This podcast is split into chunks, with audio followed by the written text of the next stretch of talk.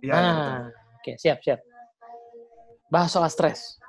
Nah, ya, nah kita bahas soal stres ya. Tadi Ya. nggak kerekam, jadi kita rekam sekarang.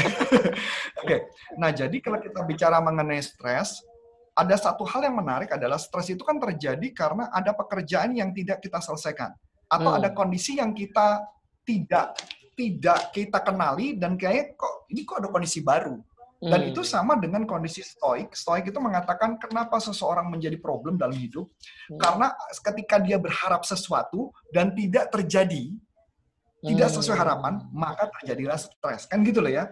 Iya, iya. Nah, jadi dalam konsep ini apa yang harus dilakukan? Nah, balik lagi yang pertama, kalau buat sebuah pribadi, kalau mama kita bicara stoik, aku coba memahami dari dikotomi kontrol dulu, bro, dalam Hmm. konsep stres ini. Jadi kalau kita ngomong dikotomi kontrol adalah ada satu hal yang gue bisa pahami, apa yang gue bisa kontrol, ada hal yang tidak bisa gue kontrol. So, which is kondisi ekonomi gue nggak bisa kontrol, Hmm. customer tidak mau membeli itu tidak bisa gue kontrol, kan Hmm. gitu ya. Em, eh, apalagi kondisi COVID itu tidak bisa kita kontrol, tapi yang bisa kita kontrol adalah diri kita, bro. Betul nggak? Yes. Yang paling sederhana yang bisa kita lakukan kalau kita masih ingat dulu juga kalau di guru-guru motivasi kan selalu ngomong ada rumus adalah event plus response. Sorry, sorry, Bu. Agak putus sedikit tadi. Event bisa berubah. Yang bisa kita rubah adalah oke, event plus respons sama dengan outcome. Nah, oke. Event plus response Oke ya. sama dengan outcome. Event tidak betul ya? Betul. Event tidak bisa kita ubah kan? Hmm. Yang bisa kita ubah adalah respon. Hmm. So, ketika berbicara respon, itu berarti kita bicara dikotomi kontrol, bro. Iya, iya, iya, iya. iya. Betul dong? Ketika kita mau ngejar omset tertentu, kita nggak mencapai, atau pekerjaan tertentu, kita nggak berhasil. Hmm. Outcome-nya kita sudah punya, maka yang bisa kita kontrol apa? Aktivitasnya ditambah. Hmm. Gue ambil contoh. Kebetulan aku punya beberapa event, beberapa event, dan ini menarik buat gue beberapa event. Kenapa? Karena ketika gue melakukan event, kalau gue bikin acara, gue bikin dengan aktivitas marketing yang seperti biasa, itu Hmm. wah pasti kelasnya udah penuh bro. Hmm. Tapi di situasi sekarang nggak begitu. Jadi gue harus effort lebih keras lagi, gue harus Mhm. melakukan sesuatu yang jauh lebih keras lagi. Sambil mengamati orang-orang mana yang berhasil melakukan itu. Hmm. Dan Nah, itu bagi dan itu bagian dari kontrol kita ya, Itu tindakan bagian dari itu kontrol kita. bisa kita kendalikan. Kemudian mempelajari apa yang orang lain lakukan itu juga bisa kita kendalikan ya. Betul, betul. Jadi gue mengamati, aku terus lagi mengamati beberapa teman-teman kita, Hmm. dan aku juga lagi mengamati orang-orang dari luar negeri, bro. Nah, kalau di Hmm. luar negeri yang lagi gue amatin adalah success resources, bro. Success resources ya. Tahu success resources? Belum, belum. Itu yang success resources itu adalah IO-nya Anthony Robin dan Robert Kiyosaki. Oh, oke oke oke. Ya, Robert Kiyosaki, terus ada T. Harv Eker, semua under di bawahnya si success resources. Hmm. ya. Nah, gue menemukan mereka melakukan aktivitas apa? Aku pelajarin bro, gue lagi ngamatin. Ini apa yang dilakukan sama dia nih? Hmm. Aku amati prosesnya apa yang mereka lakukan. Bagaimana cara dia memarketingkannya? Hmm. Gue dapat konsepnya. Baru semua berhasil? Belum tentu. Belum tentu. Tapi paling nggak gue melakukan aktivitas tertentu. Nah, berikutnya lagi. Dulu sumber yang biasanya adalah istilahnya, tam- istilah gue adalah ini tambang emas gue. bro. Hmm. Dalam kondisi ini sekarang bukan tambang emas gue. Hmm. ada kondisi yang bukan tambang emas. Ada situasi yang menarik menarik nih bro ya. Dulu gua ada project-project corporate yang pada minta trainingnya pakai via ketemu Hmm. gitu ya. Sekarang mintanya training via online dan edannya permintaan mereka adalah bukan hanya sekedar online, tapi bisa nggak online itu cuma rekaman satu kali dan rekaman itu diminta sama mereka semua dan gua buatin sistem.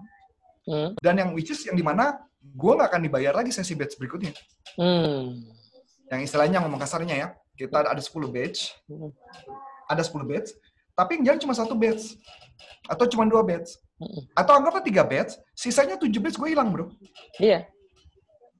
Kenapa hilang? Karena itu terkonversi semua menjadi sistem online sekarang. Hmm. So pertanyaan menarik, tinggal pertanyaan, gue mau ikut atau enggak kan gitu. Hmm. Kalau saya nggak mau ikut, ya berarti ya resikonya di gue. Iya. Kalau gue nggak, kalau gue ikut, Risikonya juga di gua, Sama. sama kan? Nah, pertanyaan menarik adalah tinggal bagaimana aku mau nggak mau harus expand market kan nggak ada pilihan. Hmm. Kan gitu loh kondisinya. So itu yang bisa aku kontrol per hari ini. Kayak contoh tadi, persis makanya kenapa gua masuknya persis tadi jam 4 bro, ngobrol malu tapi kecuali yang di sini kita telat kan ya, di YouTube, eh, di Facebooknya.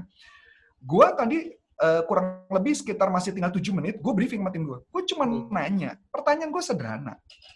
Kalau semua orang bisa, gue nunjukin teknologi-teknologi dari luar negeri, semua gue tunjukin, udah, gue tunjukin nih, ini teknologi. Oh bisa pak, kata technical gue. Kita bisa nih gini-gini. gini. Gue ketawa. Terus gue cuma ngomong satu. Jadi keunggulan kita apa? Dibandingkan yang lain. Ya kan? Keunggulan kita apa dibanding yang lain? Didiam semua tuh. Saya bilang, oke, gue cuma kasih PR, tolong besok Senin jawab ya. Karena kalau enggak, bro, keunggulan kita nggak ada dibandingkan kompetitor, so which is itu yang jadi stres kita, bro. Hmm. Ya dong, di masa ini, ini sudah kondisi itu, tapi kan gue juga harus pakai strategi marketing, bro, di mana itu adalah sesuatu yang bisa gue kontrol. Hmm. Tapi yang paling penting adalah ketika gue memikirkan hal itu, bagaimana caranya supaya tidak terlalu stres. Karena Iya. kita tahu bro, kalau stres itu akan meningkatkan kortisol dan akan menyebabkan tensi tensi Hmm. naik, gula darah naik, dan which is gue udah punya problem itu dulu bro. Dan Hmm. gue harus memanage itu gimana caranya, itu tidak menjadi stres. Iya. Tapi memang untungnya kita bicara stoik ya. Kalau bicara epikurian, pasti abis ini kita nggak akan melakukan.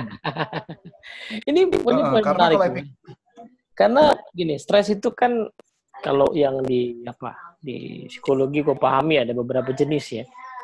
Eh, yang mungkin sering disebut orang itu stres yang negatif yang kita sebut sebagai distress gitu kan. Stres yang membuat kita kemudian tidak bergerak ya kan.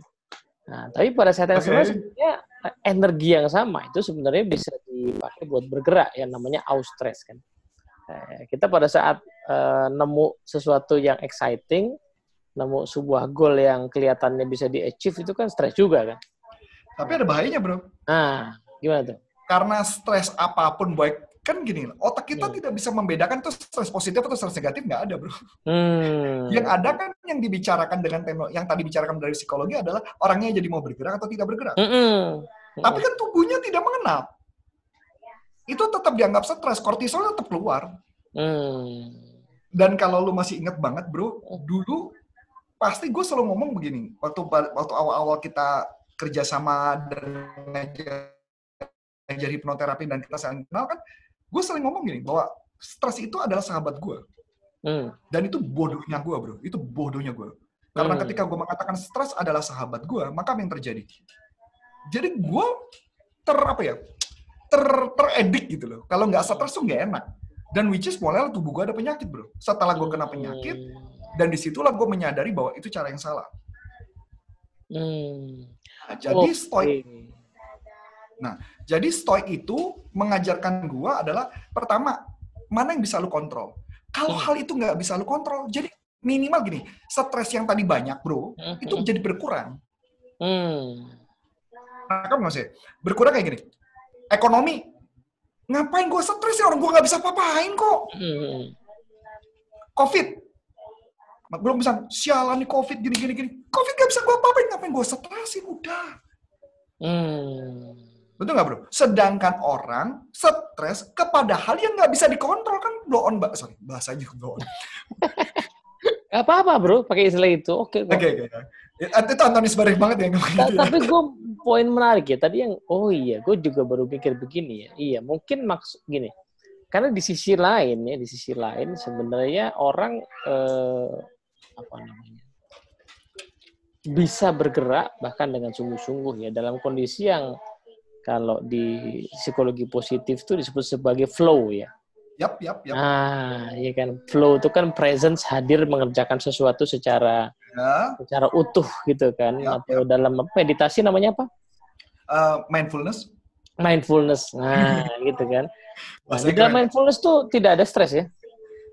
Ada, enak aja. Ada, tapi Hmm. tidak terlalu dipikirkan. Dianggap kayak Nah. tidak ada, tidak melekat gitu loh. Iya, iya, iya, iya, iya. Atau disadari gitu loh aja. Disadari, disadari. Nah, yang dimaksud adalah stres yang tadi ya, Bro, yang menekan gitu ya. Even itu Hmm. kesannya adalah positif. Jadi misalnya eh, lo lagi banyak order nih ya, sekarang terus bikin video dan lain segala macam. Itu kan sebenarnya happy problem ya, itu problem harus lo selesaiin, tapi ya itu berguna. Nah, ketika itu menjadi beban itu jadi stres yang berbahaya juga ya. Tapi kalau kalau gue aku tahu gak ini dari mana gue tahu? Gue taunya gara-gara gue ketemu sama alumni kita bro, hmm. Ahmad Maidi. Oh Didi, Didi. Dokter Didi. Dokter Didi. Ceritanya gue di Solo nih bro. Hmm. Ketika gue lagi di Solo, gue itu tensi lagi tinggi. Hmm. hmm. Tensi gue lagi 198 bro, hmm. dan gue masih nekat ngajar di Solo. Dengan kondisi gue ngajar dengan gue gemeteran badan gue bro. Hmm, hmm. Ketemu dong sama Didi dong. Ketemu diajak lah gue makan sama Didi. Diajak makan sama Didi tapi diatur sama dia makannya. Pokoknya nggak boleh ini nggak boleh itu nggak boleh ini nggak boleh itu. Diatur sama dia. Oke okay lah fine buat gue nggak masalah kan. Dia kan care sama gue berarti kan? Hmm. Mereka dalam perjalanan gue cerita ngobrol dan sebagainya dia bilang sama gue gini coach lo minum obat coach. Jangan nggak minum obat. Gue bilang gini kan kenapa gue harus minum obat bro kan gue cukup bisa melakukan dengan hipnosis iya tapi pertanyaan saya simpel coach lo ketika pakai hipnosis turun berapa lama turun satu dua jam, habis itu naik lagi kan? Iya, iya juga sih. Kenapa coach? Tubuh tuh tidak bisa membedakan. Tubuh sudah dikonditioning bahwa lu di jam berapa lu stres. Lagi kondisi apa lu stres. Makanya minum obat supaya lu dikonditioning kan supaya turun stresnya. Hmm. Walaupun per hari ini kalau lo tanya, gue punya obatnya nggak? Punya, gue punya caranya. Kalau lo naik tensi tinggi, gue gampang banget bro. Udah nggak perlu obat, gue udah tahu caranya melakukan. Hmm. Nah, tapi pertanyaannya adalah, salah satu rumusnya supaya tensi tidak naik, gula darah tidak naik adalah, gua ada disebut namanya lima pilar. Lima hmm. pilar kesehatan. Pilar yang pertama adalah hindari stres. udah nggak seru? Apa pun namanya. Pilar satunya udah gak enak. Iya, pilar satunya udah hindari stres. Nah, jadi dari gambaran tersebut jadi mulai mikir, kalau kayak gitu, gimana caranya gue tetap produktif, hmm. tapi tanpa gue tertekan dengan kondisi. Ya. Yang tadi itu kan bro, gue menyadari bahwa itu nggak bisa gue kontrol. Hmm. Selesai. Tapi yang jadi tantangan berikutnya adalah, kita udah tahu itu nggak bisa dikontrol. Tapi kadang-kadang ada situasi tertentu yang membuat lo langsung bereaksi yang lo pengen meledak-meledak, betul nggak bro? Mm -mm. Ya nggak? Misal contoh, lagi telepon, telepon 10 orang, Anda disuruh telepon 10 orang, tapi tidak ada satupun yang mau terima Anda. Hmm. Ya dong? Anda bilang, itu nggak bisa kita kontrol. Cuman pertanyaannya, apa yang harus kita lakukan supaya kita nggak jatuh? Ya salah satu yang bisa dilakukan adalah, kita ngomong stoik ya, sebenarnya konsep stoik sama NLP hampir mirip sih bro. Yang dilakukan sama dia adalah kita melakukan framing dulu di awal bro. Hmm. Ya, melakukan framing di awal, gitu ya jadi kalau di stoik gitu istilahnya dia melakukan saya nggak tahu namanya apa ya. Dia mereka menyebutnya apa saya lupa persisnya gitu. Ya. Jadi mereka sudah menyebutkan di awal bahwa ini yang bakal saya hadapi. Ini hal oh negatif halusinasi eh, eh, negatif visualisasi. Oh, bukan premeditatif itu ya, ya bukan? Ya sebenarnya premeditatif juga, cuma nanti ada istilah-istilah yang berbeda. Jadi negatif uh, visualisasi.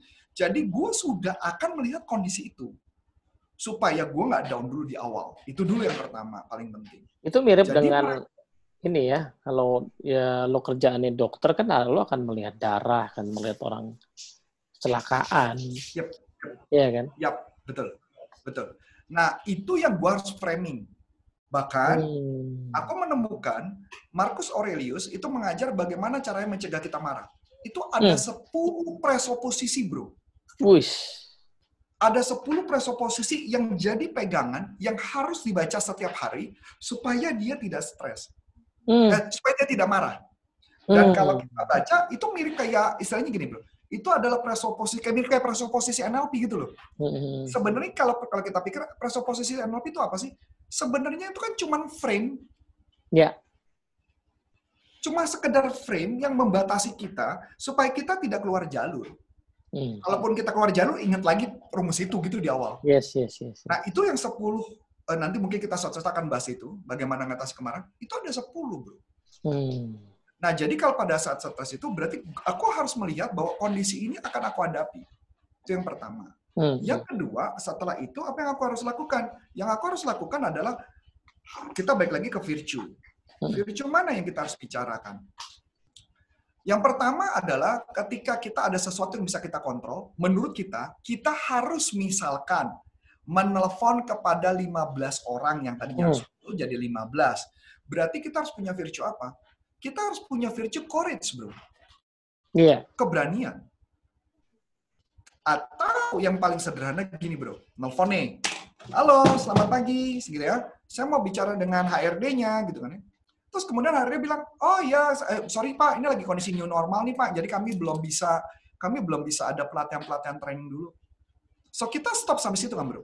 Hmm. Nah tapi pertanyaannya, bagaimana kalau orang itu tahu rumusnya, dia sudah ngeliat kondisi itu, dan saya harus punya keberanian untuk ngomong lebih. Misal gue ngomong apa? Oke Bu, oke Pak, saya tahu kondisi new normal, justru itu kami datang ke sini untuk membantu Anda untuk mengatasi kondisi new normal. Hmm. Nah, itu beda dong bro. Ya, So ya. ini kan butuh courage dong bro. Hmm. Nah, yang jadi masalah adalah orang senangnya adalah kondisi yang sudah pasti-pasti saja mereka tidak mengubah permainan. Yang barusan itu courage aja atau ada yang lain, Bos? Ada bro, ada, ada. Itu salah satunya courage dulu. Hmm. Yang kedua, kan courage minimal courage untuk melakukannya dong bro. Hmm. Nah, yang kedua adalah wisdom bro. Nah, itu dia. Yang gue tunggu nih. Kenapa wisdom? Ketika dia ngomong sesuatu, bagaimana representasi yang masuk itu bisa dicerna di kepala gua dan gue tidak memberikan opini bahwa gue ditolak. Hmm. mengatakan bahwa ya normal kali di kondisi ini bahwa lu dikasih ngomong gitu karena mereka pun juga nggak lagi nggak tahu. Kondisinya kita sama-sama lagi nggak tahu. Cuma mungkin lu lebih tahu dibandingkan dia tapi lu nggak punya keberanian untuk ngomong. Jadi wajar dong kalau selama ini lu nggak ada hasil. Hmm. contoh gitu lagi ya. Bagaimana dengan orang yang punya mau bisnis makanan di masa ini? Bisnis makanan di kondisi ini tapi lu nggak punya keberanian untuk melakukannya. Hmm. ya nggak punya keberanian. Mungkin lo ngomong nanti kalau nggak laku gimana? Nanti kalau nggak laku nanti kalau nggak dibeli gimana? Ya courage saja dulu punya courage dulu ngelakuin dulu. Yes. yang kedua adalah representasinya wisdomnya itu tadi jangan diiyakan. Kita harus menyadari bahwa iya kondisinya lagi sulit. Udah kita pahami itu aja dulu itu yang dis- yang dipahami dari konsepnya Stockdale paradox bro Itu mak- maksudnya jangan diakan itu itu hanya perlu dilihat sebagai fakta, exactly ya kan? Exactly. Dilihat sebagai fakta. Jangan kita membuat, ah semua orang nggak mau beli, terus kita do nothing.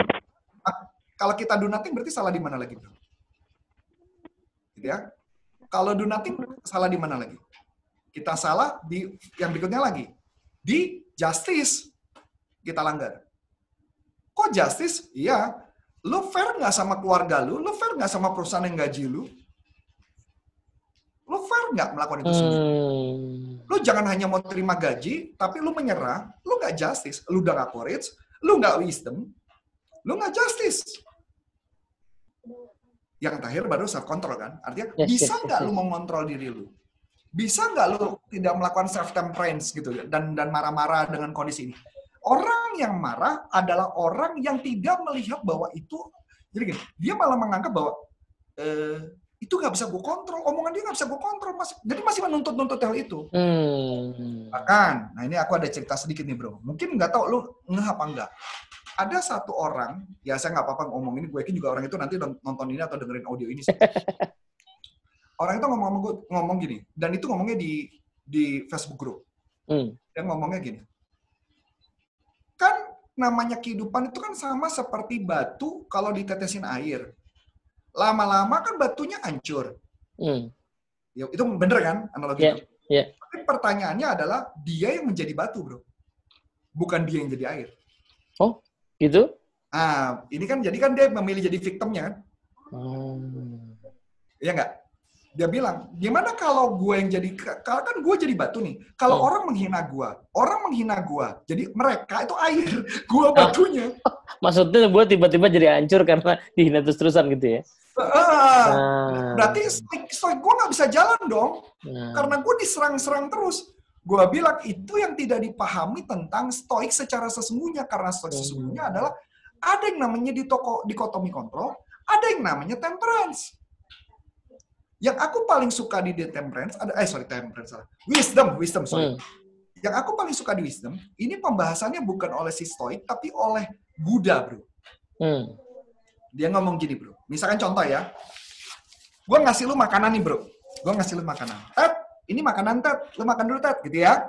Terus tadi bilang, nggak Arif, gue kenyang. Gue kenyang deh. Dah, nggak apa-apa, lu bawa pulang lagi. Betul ya? Di luar kita masalah adat istiadat bahwa kalau makanan kita nggak boleh tolak kan gitu ya. Hmm. Jadi anggaplah gitu, lu tolak dong ke gue. Gue bilang, enggak ada bro, ini makanan buat lo. Enggak deh, gue kenyang, lu kasih aja orang lain. Betul nggak bro? Hmm. Pertanyaan yang menarik adalah, makanan ini punya siapa? Makanan ini punya siapa? Masih punya lo lah. Kenapa? Kan belum gue terima. Exactly. Sama dong kalau gue menghina lu, tapi lu nggak mau terima hinaannya, berarti Hmm. hinaannya punya siapa? Hinaannya adalah punya orang yang menghina itu. Kalau lu malah mem- membalas, berarti lu menerima. Ini yang menarik nih ya. Karena sebenarnya em, Gandhi kan pernah bilang tuh ya, kita nggak akan apa namanya direndahkan oleh orang kalau kita tidak mengizinkan gitu kan. Karena sebenarnya hinaan itu pasti opini. Exactly. Nah, ya kan? Pasti.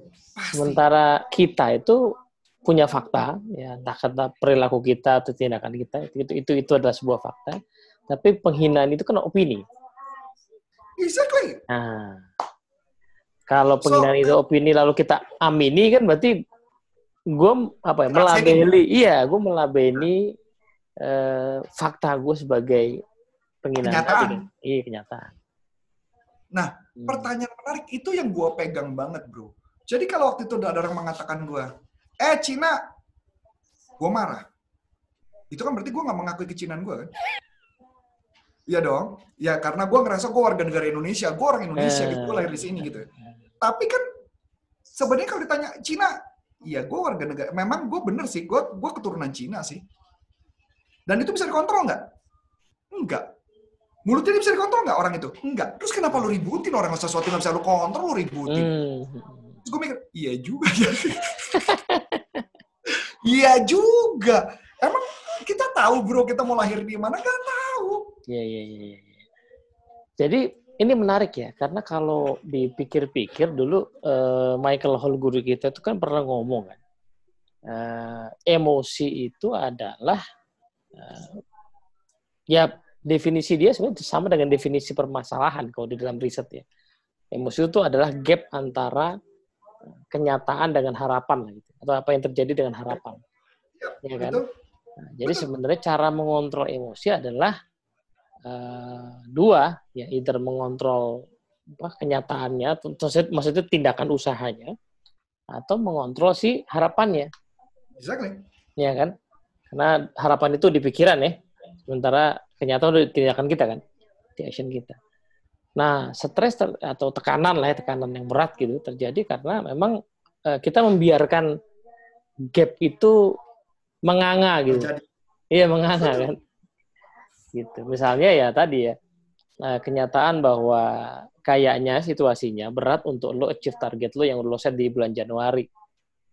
Ya kan. Jadi men- let's say mending lo adjust, ya kan, Yap. lo adjust sambil lo juga adjust actionnya. Itu akan memperpendek apa eh, Gapnya. jaraknya sehingga lo juga masih bisa enjoy melakukan sesuatu ya. Exactly. So pertanyaan gue menarik adalah, bahkan nih bro ya, ini gue gila-gilain juga bro, gue ngasih gambarnya.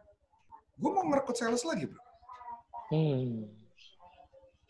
Kan orang lucu ya bro, jadi malah mereka malah mencatin orang dan sebagainya, Hmm. gue malah pengen ngerekrut lagi.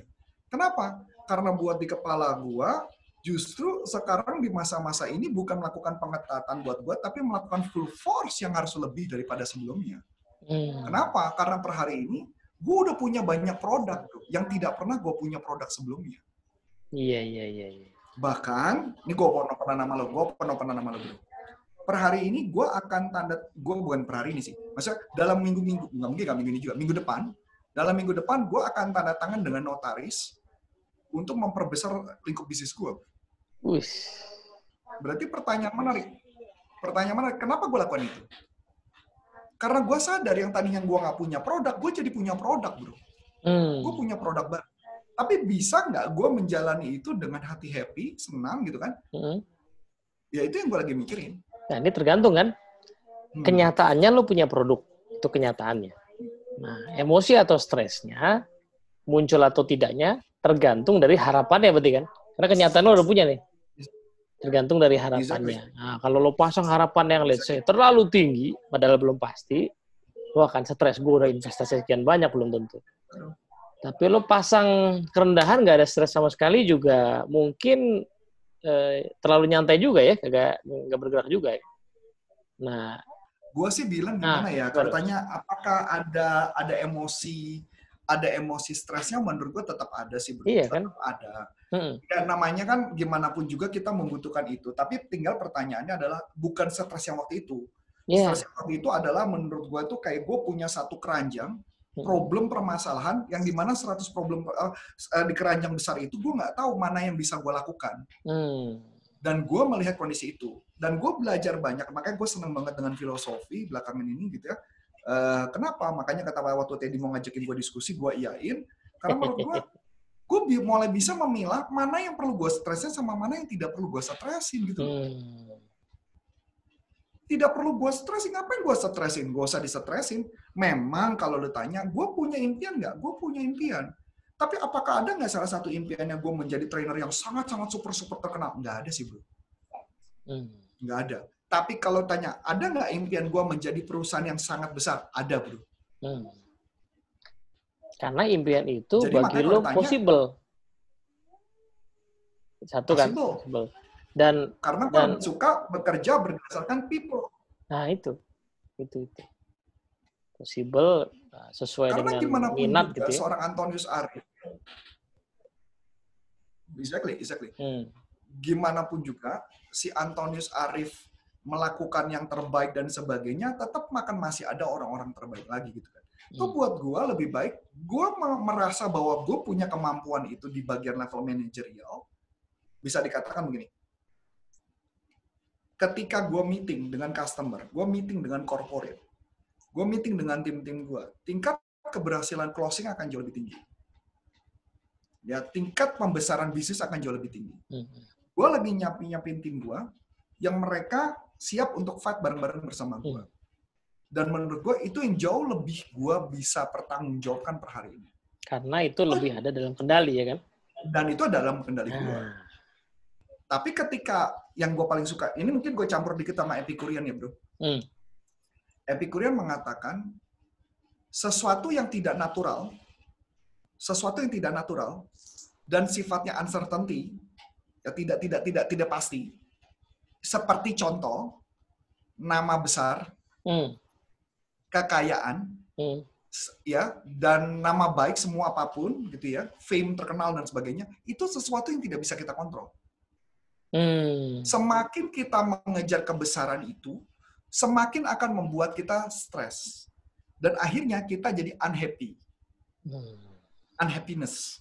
So kalau terjadi unhappiness, terus buat apa lagi kita ngejalanin? Bukankah kehidupan jauh lebih baik ketika lo ngelakuin sesuatu yang memang bisa lo kontrol, lo bisa lakukan, dan lo akan happy. Kalau bahasanya bahasanya si Epicurus bilang, lo jadi punya waktu untuk bersyukur Karena- Wih, dunia ini indah, bro. menarik ya. Here, here and now-nya di situ ya. Exactly, here and now-nya. Nah, jadi yang paling urgent apa yang kita butuhkan? Kalau menurut Epicurian ya. Yang dibut, yang paling urgent buat kita adalah sesuatu yang sifatnya natural dan certainty. Yaitu makan, minum, dan tempat tinggal. Hmm. Selebihnya kita nggak pasti, bro. Termasuk kalau tanya, seks. Seks lagi buat mereka dianggap itu uncertainty itu. Justru itu ya? tapi uncertainty. Iya, kenapa dia bilang? Buktinya ketika lo melakukan seks, badan lu jadi capek, lu kemudian besoknya ngaco hidup lu, gitu kan ya. So, which is itu berarti nggak bagus. Tidak apa, kata dia, itu bukan sesuatu yang bisa membuat lu happy. Nah, Karena yang terjadi adalah lu menjadi tidak happy karena tubuh lu menjadi nggak bagus, so itu dianggap Hmm. tidak happy. hmm. Jadi dalam kacamata per- perjalanan ini yang gue bisa mengatakan adalah ya kita nikmatin aja perjalanannya. Apa yang bisa gue kendalikan, gue kendalikan. Misalkan contoh, ya Coach Arif mah enak ngomong karena dia punya banyak skill. Oke lah, fine lah, kita ngomong itulah. Sekarang pertanyaannya sederhana, lu bisa apa? Bisa masak? Ya udah, lu fokus aja masak. Apa yang bisa? Ya udah, lu masak. Terus nawarin. Nawarin, gue kan nggak bisa ngomong. Courage. Nah, iya, Opini itu poin itu ya. Opini wisdom lu, wisdom lu. Makanya kenapa kontrol dulu. Bisa nggak lu menerima wisdom? Masa seorang, misalkan contoh, seorang yang tadi namanya terkenal, kemudian dia jualan kue keliling, ada lu temen gue bro yang jualan kue sekarang. Hmm, hmm, hmm, Jual bukan kue, jual roti. hmm. Dia, eh, dia punya perusahaan, dia punya perusahaan riset, perusahaannya cukup besar di Sudirman bro. Karyawannya banyak puluhan, bukan puluhan tuh bukan belasan, tapi puluhan. Hmm. Dan dia jualan kue, sekarang lu jualan roti. Hmm. Dan lu tahu per hari ini dia jualan udah 100 keping roti bro, satu potong roti-roti yang bag- bagus-bagus bro. Yang Mm. sat- satu roti isinya 4, 6 dan Hmm, sebagainya. hmm, hmm. So which is pertanyaan menarik. Satu, dia punya courage. Selain dia memang punya kebiasaan kan bro. Ya. Yang kedua, dia Yap, bentar. Berarti kebiasaan itu kan uh, trikotomi kontrol dulu kan. exactly. Lo bisa ngapain, Betul. melakukan, ya kan? Nah, yang kedua, dia harus menerima omongan. Dia bikin ada omongan orang. Gila ya, dia kan direktur salah satu perusahaan besar, masa sekarang jual roti? Kan gitu loh bro. Hmm. Tapi dia mengatakan, dia nggak ngasih makan gua, dia nggak bisa gua kontrol omongannya kok. Ya so what gitu loh, yang penting gua lakukan, gua nggak merugikan orang lain, gua lakukan aja. Itu wisdomnya. Wisdomnya. Makanya dia bisa melakukan, dan dia melakukan justice. Kenapa justice? Karena dengan roti itu keluarganya bisa hidup. Kenapa? Karena dia mengurangi gajinya dia untuk karyawannya. Justice. Hmm. Ya, ya, ya, ya, ya. ya. Ya enggak? Dan menahan malu itu kan. Tapi kalau ditanya, apakah benar menahan malu? Sebenarnya sih nggak ada yang ngomongin sih. Nggak ada yang ngomongin. Tapi ya, kalaupun ada yang ngomongin, masa, eh gila ya, kondisi ekonomi lagi sulit ya. Buktinya direktur itu, kok sekarang jadi jualan roti? Paling cuma omongan itu. Iya. Tapi buat kita nganggap, eh, kita dihina. Padahal nggak dihina, itu nggak dihina. Dia cuma omongan doang. Kayak omongan kita lagi sambil ngopi gitu loh, bro. Tapi kayaknya poin itu nggak tahu ya, apakah sekarang ada ya, karena situasinya kan justru uncertain bagi semua orang. ya.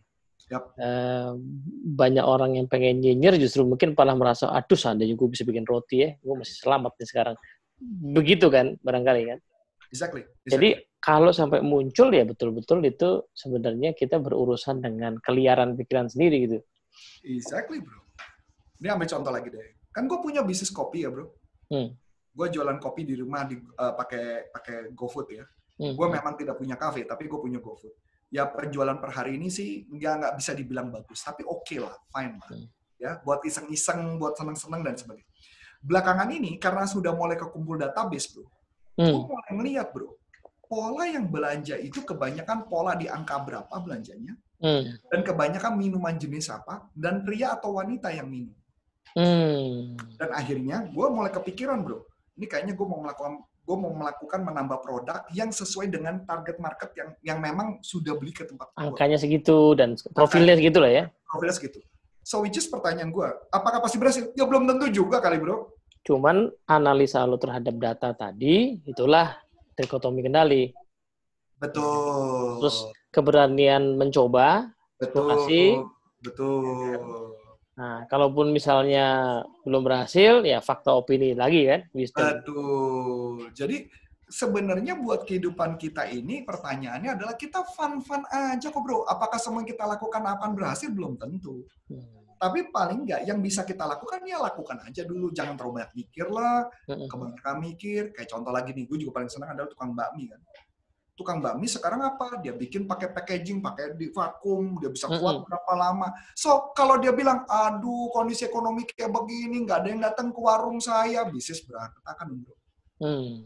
Dan ini yang saya lihat juga bro. Ini gua gua gua gua, gua mau ngomong satu merek sih bro. Mudah-mudahan satu merek ini ada nonton denger kita bro. Dengan harapan supaya merek ini bisa bangkit ya. Nah, Pernah dengar nasi uduk kebun kacang? ah, ah, ah, ah. Itu kan enak ya bro. enak. Eh, eh, pernah makan? Pernah, tapi gue jarang karena mahal, bos. Oh iya mahal. Nggak tahu gua bro. Untuk ukuran, untuk Oh ukuran. iya iya iya ukuran kecil ya ya ya. Iya, itu. Maksud gue agak kurang layak gitu. Ya ya kurang layak. kurang layak. Ya ya. Oke. Kalau lu ngomong mahal, gue jadi bingung kok kenapa gue nggak pernah perhatiin harganya. Oke. Iya, iya. jadi bro. Tapi ada yang menarik bro. Yang menarik adalah kemarin ketika selesai meeting, istri gue ngajak makan di sana, di pusatnya. Dan gue cuman, kan gue nggak makan nasi bro. Jadi gue makan ayam gorengnya, makan Hmm. usus, makan macam-macam. Ketika gue ke sana bro, sepi loh bro. Hmm. Sepi itu pada saat jam makan siang bro. Sepi. Bahkan GoFood pun nggak ada. Hmm. Berarti pertanyaan menarik. Apa yang terjadi? Ya, orang takut beli. Eh, mungkin bener kata lu mahal. Hmm. Atau tapi pertanyaan kalau mahal bukan berarti nggak dibeli kan orang beli McDonald juga bisa kan? Ya, orang takut beli, orang takut beli. Tapi pertanyaan menarik. Bisa jadi karena mungkin ya ini dugaan gua. Karena anak muda sekarang juga nggak makan nasi uduk sih. Mungkin, mungkin. Mungkin ya. Atau nggak mungkin gini, Bos. Jadi ya balik lagi ke tadi ya. Kan needs orang berubah ya. Sekarang Yap. bukan enaknya tetapi eh, dulu kan gue rasa ya karena tadi gue bilang kenapa bilang, poin gue soal harga mahal tadi. Akhirnya orang beli itu pasti karena senang sama enaknya. Yap. Ya kan, Eh, bukan karena porsi misalnya gitu ya. nah, eh, poin itu kan gak jadi poin utama sekarang. Ya, Selain karena orang lagi Nah. berhemat, nah, sehingga kalau dia mau apa namanya survive, Survive. mungkin trikotomi kendalinya adalah cari tahu kan orang tuh Nah. sekarang apa sih? Nah, pertanyaan menarik dong. Harusnya dia tampering gua kan itu bener omongan lu. Kenapa nggak dia mereka melakukan riset? Mereka juga Mm-mm. do nothing kok. Coba Iya. ajak ngobrol aja gua. Biasa makan di mana, Pak? Mm-mm. Kan dari situ dia dapat pola. Dia bisa dapat mempelajari sesuatu yang which is dia bisa membuat strategi untuk berikutnya. Kebalikan kebalikan si pizza hut yang kita diskusi awal-awal itu ya. Exactly, exactly, exactly. Nah, pertanyaan menarik ya kan. Jadi artinya bukan kita nggak bisa, bro. Semua bisa. Tinggal bagaimana kita mau melakukan tindakan apa. Nah, itu yang membuat orang suka stres. Karena kenapa? Kalau gue mengatakan satu dikotomi kontrolnya nggak benar atau trikotomi kontrolnya dia nggak nggak pahami. Kedua, dia nggak punya courage-nya. Yang ketiga, wisdom-nya itu yang mereka bermasalah. Ya anggaplah justice, anggaplah kita pinggirin dulu justice, tapi paling nggak tiga inilah yang akan jadi pegangan kita. Jadi kalau tanya, mau stres? Stres. Kayaknya lu boleh stres silakan, tapi jangan stres kepada hal yang nggak bisa lu kontrol gitu loh. poin gue tadi menarik juga, Bos. Justice itu kadang-kadang satu poin yang mungkin dikesampingkan, tapi kalau disadari sebenarnya bagus. Jadi poin tadi ya, itu petugas nasi uduk kan sebenarnya bisa nanya malu kan tadi kan. Kalau dia Yap. dia pengen inilah. Betul. Dan Betul. dia mungkin untuk bertanya karena waktunya kan lowong, Bos. Biasanya penuh, sibuk, alasannya itu kan waktunya lowong. Sekarang nganggur. Nah, Sekarang iya. nganggur. Ya makanya kan waktunya lowong, digajinya tetap ya kan. Kan nggak nggak adil dong. Termasuk soto gebrak, bro. Hmm, hmm, Soto gebrak juga sekarang udah nggak rame. hmm, hmm. Berarti pertanyaan menarik, bro. Berarti kesalahan kita adalah kita cuman menyalahkan kondisi, orang-orang sudah pergantian pergeseran jenis makanan, tapi kita do nothing gitu loh. Hmm. Cuman hanya menyalahkan kondisi, menyalahkan ekonomi, atau malah mungkin mengatakan bahwa ada orang yang lagi guna-guna saya kan. Suaranya sepi gitu loh. Iya, iya, iya, iya. Jadi di mana letak dikotomi kontrolnya, di mana stoiknya itu nggak ada. Yes, yes. So dia ngerasakan gue digaji. Iya, lu benar lu digaji, tapi ingat begitu bisnisnya bangkrut, lu pun kena lo. Hmm, hmm, Yang mungkin kalau di bahasanya di kalau lu pasti ngajar pasti salah satunya adalah sense of belonging misalnya. hmm, hmm. Itu mm, menarik. Kalau tadi kan bisnis tuh clear ya. Kalau sebenarnya kalau lo nggak melakukan sesuatu, bisa lo ini lo lo hilang juga kerjaan lo. Tapi ada satu industri yang ya akhirnya gue bikin lanjutannya tuh bos yang kemarin soal uh, pembelajaran jarak jauh sehingga orang tua minta diskon kan. Nah, gue Hmm. bikin lagu, ah, gue bikin lanjutannya. Tapi sekarang dari sisi sekolah, Hmm. Gimana supaya orang tua nggak kepikir minta diskon. Hmm. Ya kan, kenapa itu terjadi? Ya karena sebenarnya kemarin kan lu bayar apa orang tua bayar, terus dapetin value. Value itu bisa reputasi sekolah, ya bisa program-program di sekolah lah yang mereka nggak perlu mikir, gitu kan? Sekarang value itu nggak didapat. Hmm. Lu ngasih value masih trial error, Hmm. masih tugas yang banyak gitu misalnya kan, Hmm. Eh, Hmm. sehingga malah jadi membebani misalnya gitu kan. Hmm. Nah, tapi eh, jadi apa namanya permintaan diskon itu jadi wajar karena value-nya nggak setara. Maka sebenarnya yang perlu Exactly. dilakukan kan tadi kan apa apa value yang sedang dicari sekarang itu yang di di dicoba dipenuhi kan. Nah, ini menarik lagi, Bro. Kan akhirnya kemarin eh, hari Senin kemarin kami membantu sekolahan anak gua, Bro. Hmm. Akhirnya tim gua turun semua tuh, Bro. Bukan tim gua semua sih, tiga orang tim gua turun di lapangan untuk membantu perpisahan sekolah apa lulus-lulusan, Bro. Mm-mm. Dan eh, kita masukin di YouTube dan kemarin sih per dua hari yang lalu viewernya ada 20 ribu. Wih. ya kan? Dan itu adalah dianggap kami adalah termasuk yang berhasil melakukan itu. Hmm. Walaupun ternyata tim gua ada berantakannya di belakang. Ya, dan akhirnya hari ini tim gua lagi latihan nih. Kenapa? Karena mereka lagi latihan karena kegagalan kemarin untuk persiapan hari Jumat. Hmm. Buat sekolah lagi yang berbeda. Sekarang SMA, kemarin SD. Mm-mm. Yang menariknya adalah apa bro yang gua temukan adalah ketika mereka lagi melakukan persiapan, guru-gurunya ngomong gini, kami gaptek, tolong dibantulah. Bahkan sampai semua hal tolong dibantu. So kami kan ketawa, akhirnya kita bilang, mohon maaf pak, kami operator. Kami cuma ngebantu, kami nggak mau melakukan itu. Kecuali gue punya bisnis Hmm. untuk IO untuk sekolah kan bro. Yang paling menarik juga kan artinya begini, yang paling sederhananya adalah eh, di sana ada guru komputer, di Hmm. SD juga ada guru komputer. Tapi kenapa guru komputernya juga masih muda-muda, tapi mereka tidak bisa? Hmm. Berarti mereka hanya mengerjakan yang mereka pahami. Yep. Sampai anak gue, gue tanya, kamu diajarin apa di rumah guru komputermu? Diajakin, diajarin cuman power video. Apa? Cuman bikin bikin doang? Iya, buset dia saya bilang ngapain kalau gitu guru komputer anak gue juga lebih jago. Anak gue bisa bikin gambar kartun, gue bikin kartun eh, animasi. Nah. Nah itu maksud gue gambarannya bahwa so ini yang terjadi adalah mereka nggak mau adaptasi. Nah itu yang terjadi sama gue juga bro. Ketika gue memutuskan gue harus melakukan adaptasi, gue cepet. Yang paling stres siapa di tim gue? Yang paling stres itu adalah Adi itu tim gue. Hmm. Kenapa Adi yang paling stres? Karena dia tidak ngerti teknologi bro. Dia setengah mati, jungkir balik, kepala dia sakit kepala, jungkir balik dan sebagainya. Bahkan kemarin kita, kalau mama lu sempet nanti, lu lihat ada video rekaman gue sama Adit, sama Michael kemarin, itu sempat 15 menit gak ada suara bro. Nah. Sound- Soundnya nggak ada. Kenapa? Karena ada settingan yang salah bro. Wah, dia stres lah dia. Ya, tapi artinya bukan berarti gitu nggak. Terus kemudian lucu nanti gambar gua gambarnya gelap, kemudian ketika naikin kamera kameranya tutup diri. So menurut gue sih ketawa-tawa aja sih. Maksud gua, ya ini adalah pembelajaran untuk masih gratis kan. Coba kalau itu udah acara berbayar kan repot gue bisa marah-marah gua kan. Tapi buat gua itu adalah proses pembelajaran yang harus dilakukan. Hmm. So pertanyaan mana? Kenapa seorang Anthony Sarif courage untuk melakukan itu? Hmm. Mungkin ada yang ngomongin, oh mungkin lu punya duit kali bro. Sorry bro, uang gua pas. Uang gua ngepas. Kalau lu tanya, apakah gua punya uang sampai bulan Desember untuk karyawan gua? Enggak bro. Tidak punya. Loh tapi kan lu berani ngerekut? Iya.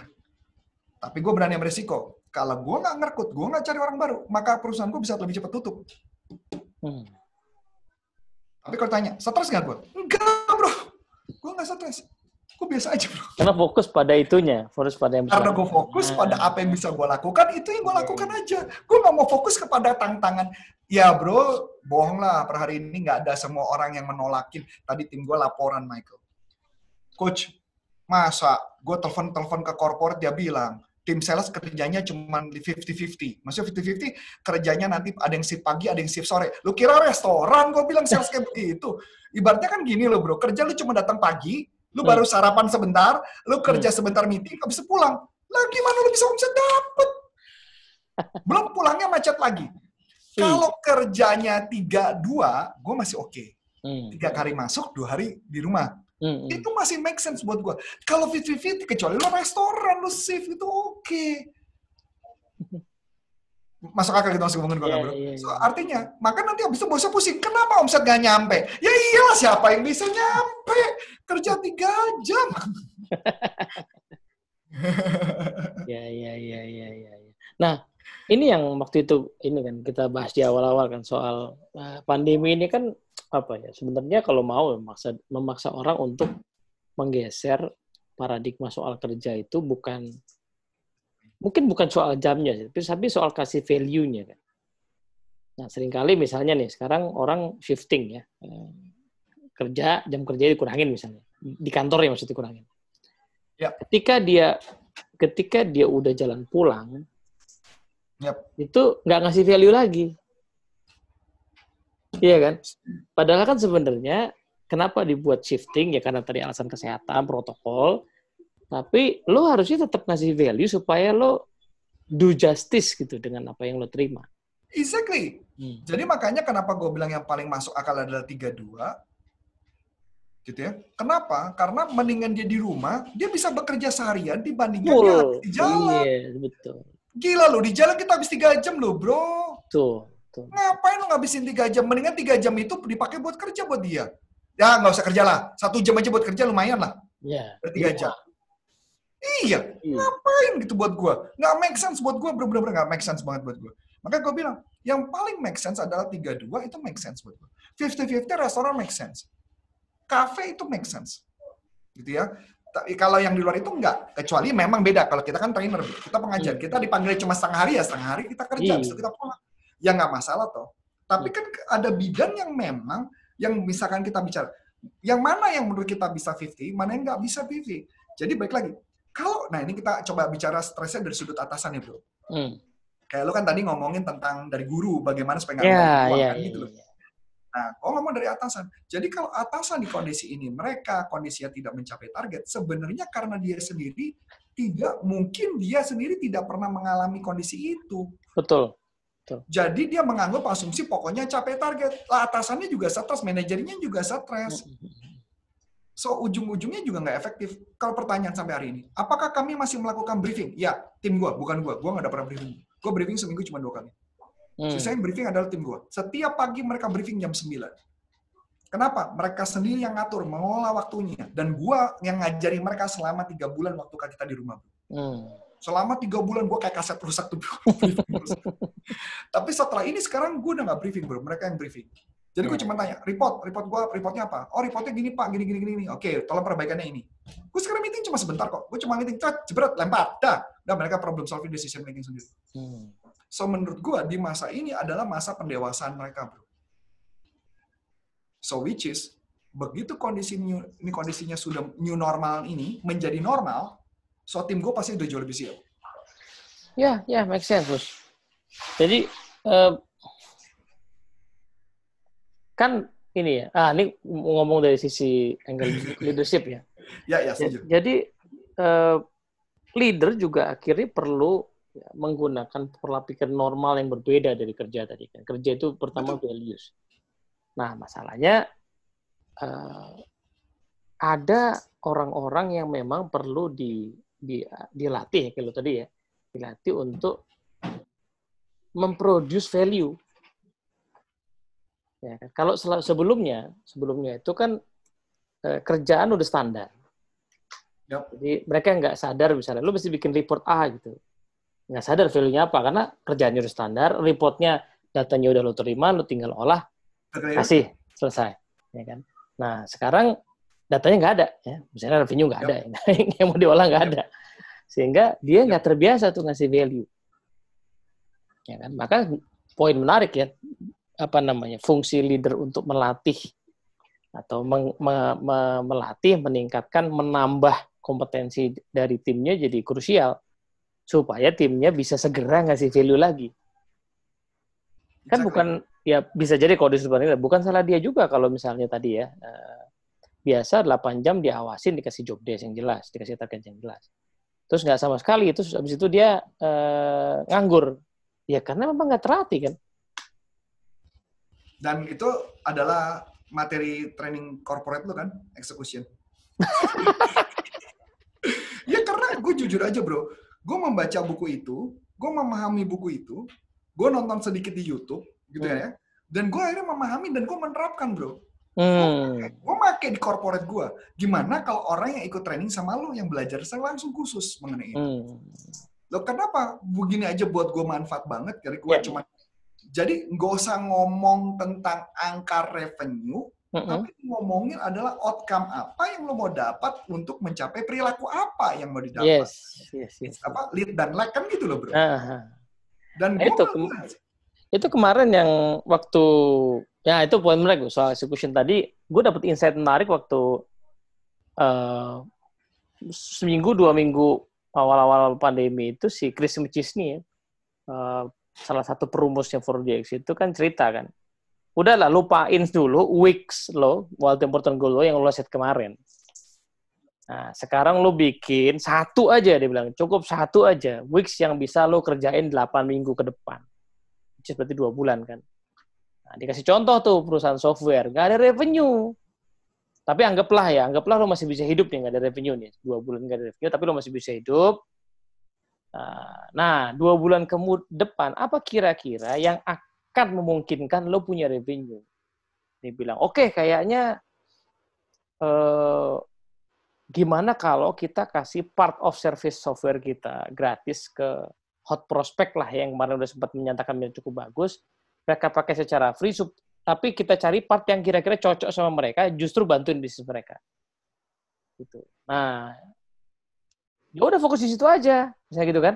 Apa yang terjadi kira-kira? Ya, karena setelah dua bulan mereka terbiasa pakai produk lo kan. Itu hal yang bisa lo kendalikan. Belum tentu menghasilkan revenue di kuartal berikutnya. Belum tentu. Iya kan, tapi itu hal yang ada dalam kendali lo dan itu bisa lo kerjain. Jadi, jadi kalau pikir 4DX okay. tuh stoik stoik banget. Cerita, bro. Stoik banget tuh 4DX tuh. Nah, ini ini cerita, Bro. Cerita. yang lo omongin tadi, yang lo omongin tadi itu gue lakukan dengan salah satu corporate bro. Hmm. Gue kebetulan punya software. Gue punya software untuk apa sales CRM bro. Oke, okay? dan tahu nggak apa yang gue berikan? Hmm. Gue memberikan software itu dipakai sama mereka tiga bulan. Bro. Setelah software hmm. itu terpakai tiga bulan, mereka kesuka dengan software tersebut dan akhirnya mereka tertagih untuk yes. mereka ketagihan untuk make. Yes, yes, yes. So pertanyaan mana? Ya memang belum tentu kan, tapi hmm. paling nggak itu yang bisa kita lakukan. Betul, betul. Nah jadi buat kacamata gua stoik banget adalah stoik itu pengertian adalah yang mana bisa lu kontrol itu aja yang lu kontrol. Hmm. Dalam kondisi ini kita nggak tahu apa pun, jadi sama kayak gua kemarin. Uh, apakah ketika gue membuat studi online, apakah bikin studi ini uh, bakal ada hasil? Ya nggak ada yang tahu bro, siapa yang tahu. Karena Dan poin menarik ketika gue melakukan Iya, lo bikin Gimana studio, itu jelas tidak akan mentah. Gini kan orang suka suka bilang mungkin, lo lo bikin studio nanti kalau nggak ada hasilnya, ya kalau someday lo tidak melakukan sesuatu terus terhadap studio itu pasti nggak akan hasilnya. Ya kalau kalau studio itu hanya hobi misalnya atau hanya kesenangan sesaat ya kan, tapi kalau itu dijadikan sesuatu yang serius, ya pasti akan ada hasilnya sih. Pasti. Tinggal hmm. pertanyaannya tinggal masalah cepat atau lambat. Buat ya. gue, daripada gue nanti dua bulan lagi gue masih mengadaptasi tentang studio, dan memang tim gue lagi struggle per hari ini. Struggle itu artinya lagi jatuh bangun, ada kegagalan dan sebagainya. Bahkan sekarang tim gue juga lagi diskusi, mereka di belakang soalnya di ruang siaran, hmm. mereka lagi lagi uji coba dan sebagainya yang di bawah tim gua programmer lagi kerja hmm. semua bro mereka lagi mereka lagi buatin sistem tertentu yang apa kali kita naikin kita up gitu hmm. So pertanyaan menarik adalah apakah itu semua udah pada hasil? Ada hasil? Belum tentu. Tapi paling enggak ketika semua sudah siap tim gua sudah jauh lebih lebih siap gitu. Itu yang gua pikirkan. Yang paling sederhana buat gue itu. Walaupun akhirnya adik gue sempat kepikiran adik gue ngomong kayaknya menarik ya kalau kita bikin event organizer pakai zoom. Nah bisa saya bilang ya tapi gue bilang duitnya kecil. Ada habis waktunya aja buat gue ya tapi pertanyaan mungkin nggak mungkin mungkin aja mungkin aja mungkin. Nah, kemarin gue jadi, benar Gus. Gue lihat beberapa SMA pensi pakai YouTube live tuh. Dari rumah masing-masing. Keren banget sih gue wah ini ini keren. Keren ya. Iya ya jadi gue bisa mengerti sih bro. Jadi makanya kalau ditanya apa yang bisa kita lakukan ya kita cuma hanya bisa melakukan apa yang bisa kita lakukan dan stoik mengajarkan itu yang paling penting buat gua per hari ini. Jadi kalau balik lagi ya, paling penting adalah dikotomi. Yang paling penting kedua adalah courage. Lu harus punya keberanian itu. Karena hmm. ada orang, gua paham, gua nggak bisa kontrol itu, tapi berani nggak gua mau melakukan? Hmm. Berani nggak untuk berani nggak? Kan kalau courage itu pengertian kan gini bro. Jadi situ kan ada istilahnya kita bilang cardinalnya, cardinalnya itu adalah desire. Desire itu ada dua, ada pleasure, hmm. ada pain. Hmm gitu ya. Ada sesuatu yang memang gue kejar, ada sesuatu yang gue cegah. Nah, berarti pertanyaan menarik. Yang gue kejar apa? Yang gue kejar adalah gue mau melakukan supaya ada hasil. Belum tentu ada hasil, ya karena nggak cari kontrol. Tapi gue ngakui. Gue mau mencegah apa? Gue mau mencegah, nah ini kan courage ya bro. Mau mencegah apa? Mencegah supaya karyawan gue nggak biar bisa digaji, tetap digaji. Jangan sampai nggak bisa digaji. Hmm. Itu courage. Hmm. Ya enggak? Nah, dari sini gue belajar banyak. Jadi apa yang gue harus gue lakukan? Gue cuma mikir apa yang bisa gue lakukan? Apa yang bisa gue lakukan? Apa yang bisa gue lakukan? Yes. Nah, makanya kenapa gue lebih cocok dengan stoik dibandingkan epikurian. Kalau epikurian beda cerita. Sesuatu yang membuat lu stres, sesuatu yang membuat lu menderita, gue selalu kerjain.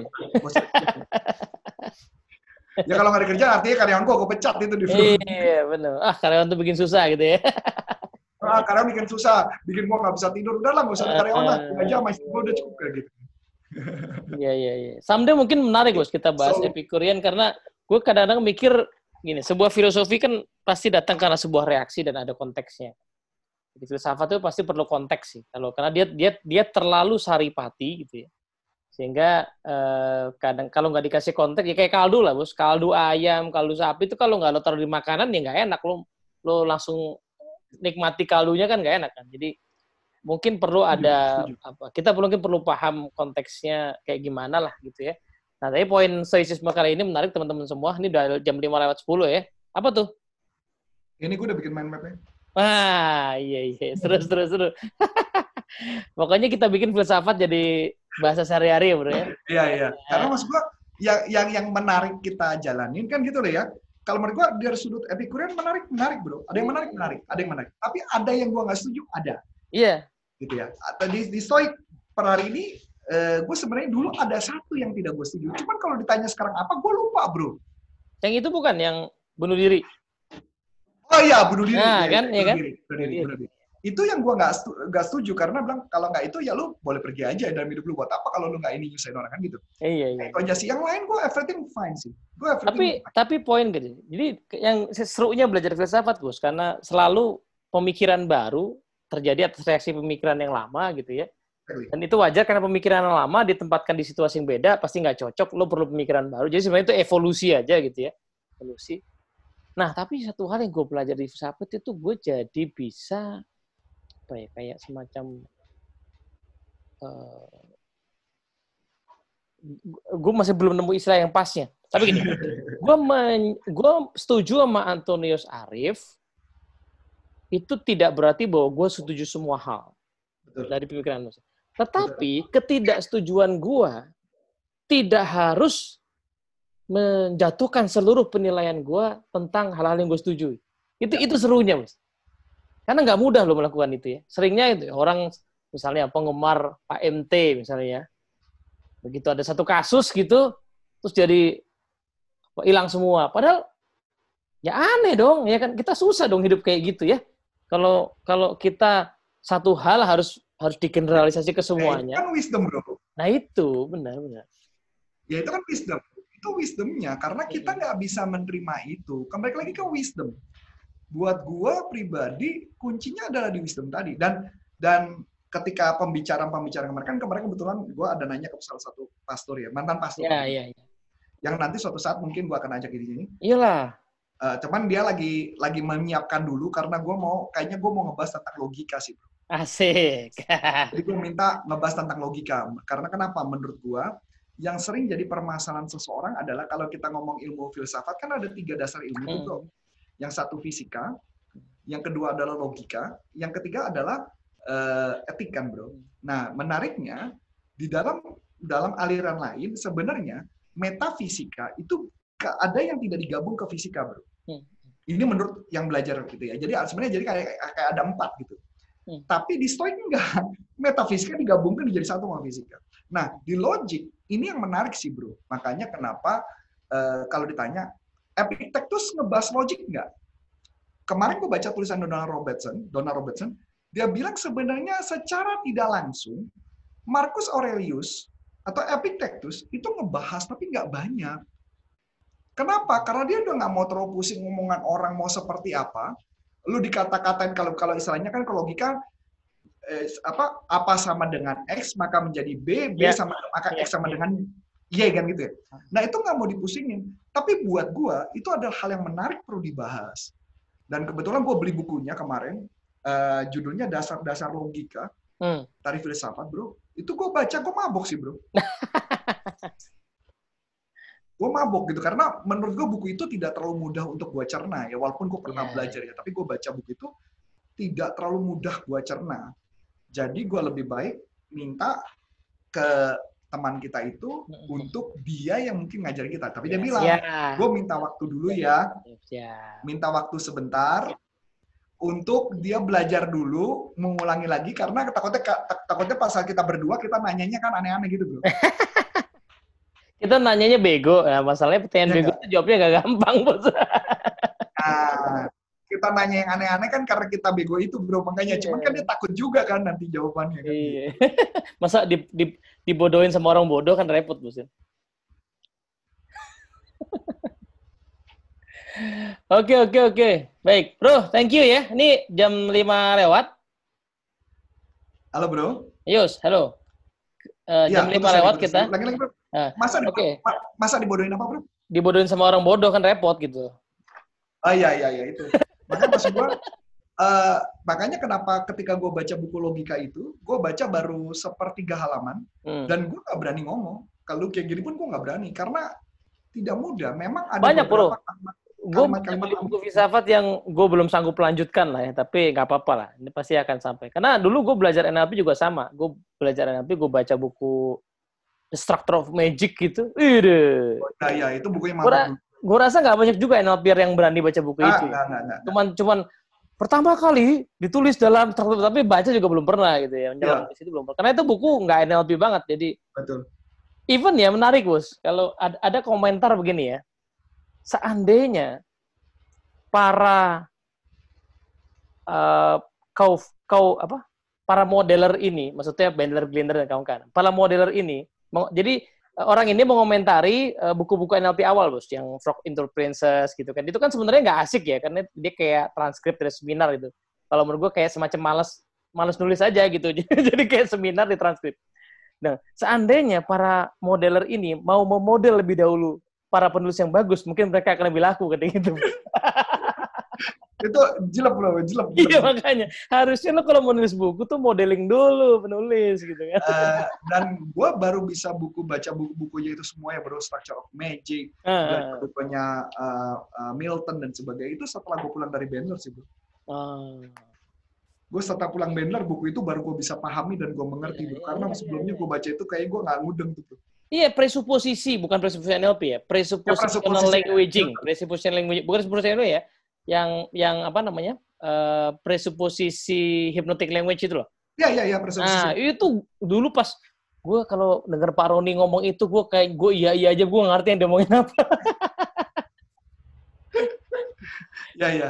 Dan dan gue terus terang belajar banyak mengenai itu sih bro. Jadi eh, pertanyaan menarik adalah sebenarnya ketika membaca buku logika itu tidak mudah sih. Memang gue Hmm. akuin tidak mudah. Jadi ada misalkan eh, ngomongin hal tertentu, komunitas tertentu, atau eh, ngomong tertentu dengan subjek tertentu, Hmm. itu itu juga nggak mudah buat gue. Karena menurut gue kayaknya ini hampir sama ya dengan omongan yang lain. Dan Hmm. Stoik memang tidak perlu ngebahas terlalu dalam karena memang Epictetus juga nggak mau terlalu pusing. Dia memang ada ngebahas tapi nggak dalam. Ya, karena ranahnya stoicisme nggak di situ. Lebih tepatnya karena dia sudah dikotomi sih, bro. Itu kata kuncinya sih. Iya, iya, ranahnya. Jadi kan tiap filsafat mungkin ada ada ranahnya lah ya. Ranahnya stoicisme aja di situ, dibicara soal mungkin apa ya? Mungkin kenapa stoicisme tuh naik belakangan ini ya? Karena orang barangkali juga sedang jenuh dengan materi materialisme dalam arti duit ya. Ke- Kehidupan yang mendewakan uang itu membuat orang tidak mencapai kebahagiaan gitu ya, sehingga kemudian pas ketemu sama stoicisme kok seperti ada kedamaian gitu kan. ada kedamaian. Sebenarnya kalau mau dapat kedamaian bukan stoisme, Nah, apa bos? Epikurian. Nah, tapi itu nggak realistis bos buat situasi sekarang ya kan. Kalau tadi ya lo harus ngelepas gitu kan, lo bisa di eh, stoicisme agak lebih apa? Lebih lebih Bisa, bro. lebih realistis lah. Nggak. kalau gue bilang Epikurian bisa dijalani.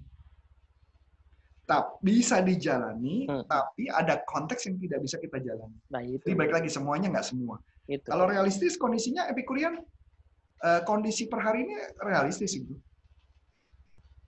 Realistis, tapi buat orang yang tidak mau mengejar stres. Jadi artinya ini, sesuatu hal yang membuat kita stres atau per hari ini kita happy, tapi harinya di stres, itu nggak usah dilakukan. Udah gitu aja. Tapi iya. akibatnya dia melang makanya kenapa gini bro. Tapi bagaimana dengan anak? Kita punya anak, kita punya Yes. istri. Berarti melanggar justice dong. Hmm. Yes, betul. Karena Epikurian kan nggak nyuruh kawin. Dia bilang, kok apa kawin punya anak? it- itu yang gue maksud jadi tidak realistis bos. Exactly, exactly, Nah, exactly. kan. Jadi kalau mau kalau ada yang mau praktekin, dia membayar harga yang sangat mahal gitu. Oh, mahal banget. Iya kan? Tergantung, tergantung kalau memang hidupnya mereka tidak mau seperti itu sih. Nah itu yang gue, simpel lagi nih. Misalnya ya, misalnya orang seorang dengan pandangan begitu mengatakannya di COVID ini nggak masalah lah, gue mau nularin, mau nularin, gue happy kok. Oh, Soalnya pakai masker itu kan nggak ini kan apa kebekep gue, ya kan? Ya, ya, ya. Ya zaman sekarang lo bisa ditangkep bos, ya kan?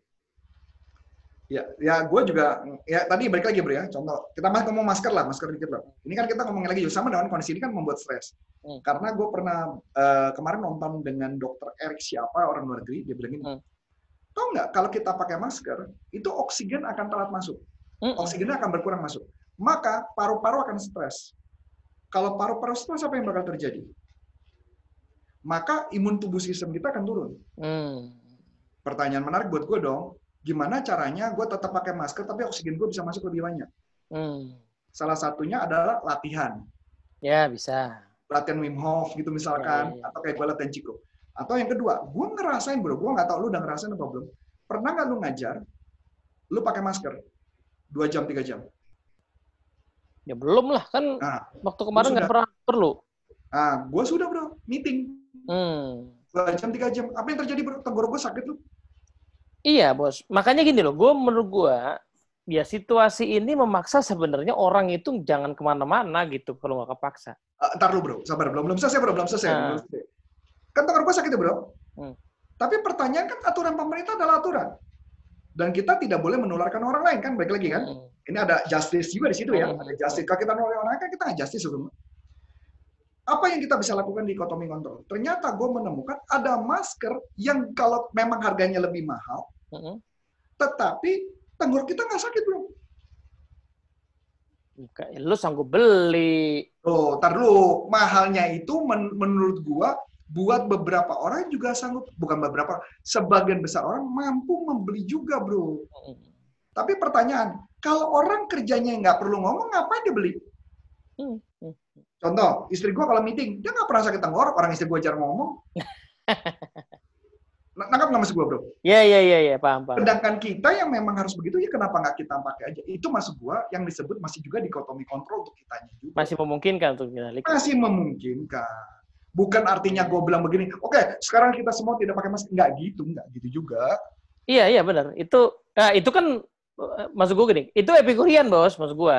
Oh iya, iya, iya. Iya, Iya kan? Itu Ya, kan nggak epikurian, mungkin. ya. Makanya Tapi gue pindah kampung, bro. ya itu maksud maksud Udah gue. pindah ke desa. Ya Pindah ke gunung. ya nggak mudah juga sih pindah ke gunung. Loh, epikurean itu hidupnya yang penting apa? Makan, minum, sama tempat tinggal. Nah di, Selesai. gu- di gunung tuh ada persaingan ini bos, lebih oh, hukum rimba. Bos.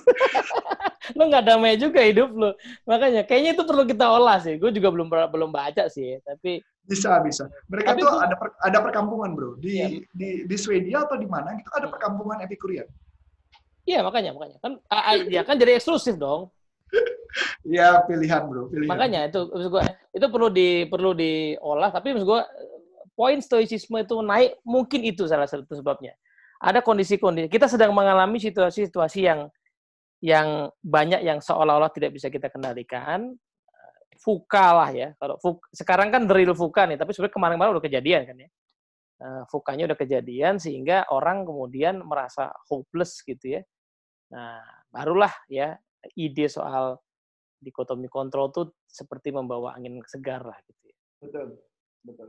Nah, terus kemudian kalau soal wisdom tadi justice itu ya karena kita juga semakin melihat banyak ketidakadilan misalnya ya yang di depan mata gitu ya. Eh, sehingga mungkin orang mulai mempertanyakan kan nih emang kayak gini ya seharusnya ya. Emang emang, emang hidup mesti kayak gini gini amat gitu kan. Nah, itu barangkali itu yang membuat kemudian ide-ide ini jadi menarik. Ya. Oke, Bos. Oke. Jam hampir setengah enam nih. Wih, Ntar lagi jam 7 gua ngajar. ay, luar biasa. Eh, hipnoterapi udah sesi ke-32. Itu yang itu, yang sertifikasi biasa itu. Ya, yang total transformasi Oh, sesi. Eh, sekarang udah 32, terus habis itu 33 hipnoterapi selesai, 34, 35, 36 itu NLP personal transformasi 3. hmm. Oh ya, dan itu yang gue- sertifikasi dulu lo bukan atau beda lagi nih? Ya, ya, sama sama sertifikasi. Sertifikasi, tapi uh, online ya? Online. Dan dan gue dapat kabar bagus sih bro. Gue nggak tahu lu udah perhatikan belum Facebook gue. Gue dapat, uh, gue dapat, ya gue yakin bukan hanya gue dan beberapa orang. Gue dapat uh, apa? Untuk boleh menerbit, boleh mengajarkan NLP mm-hmm. via uh, NLP Richard Bandler mm-hmm. sertifikasi, tapi online. Dan hanya mm-hmm. boleh satu, hmm. hanya boleh satu dua kali doang. Selesai itu nggak boleh lagi. Karena memang harus live sih. Maunya mereka adalah ketemu langsung.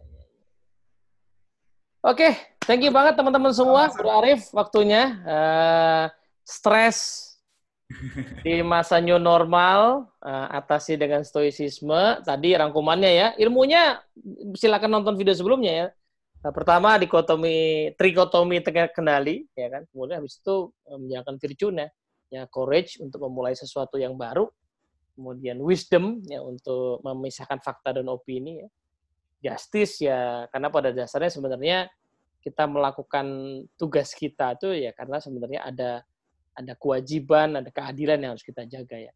Nah, teman-teman yang masih masih digaji, alhamdulillah ya, puji syukur. Sehingga justice-nya adalah ya melayani, melakukan pelayanan ya memberi nilai tadi kata ya. ya dan memberi nilai dengan trikotomi kendali yang kita bisa kendalikan gitu ya nah tapi uh, ya sama lagi nih bos misalnya ya anggaplah orang menganggap bahwa uh, teman-teman ya di industri kesehatan lagi naik nih justru ya karena misalnya ya kasus banyak segala macam tapi kan mereka lelah juga pada akhirnya untuk menjalani tugas dalam kelelahan itu harus menggunakan wisdom menggunakan courage jelas menggunakan justice juga jadi it's not easy for them gitu loh temperance bro Yes, yes, yes, yes. Karena di itu pasti ada temperance ya. Pasti. Ah, iya, iya, makanya. Gitulah kira-kira teman-teman ya. So, kalau masih stres, belajar stoicism untuk dipraktekin. Oke, okay, thank you Bro Arif. Thank you teman-teman semua. Moga-moga manfaat. Selamat sore. Thank you. Assalamualaikum warahmatullahi wabarakatuh. Waalaikumsalam.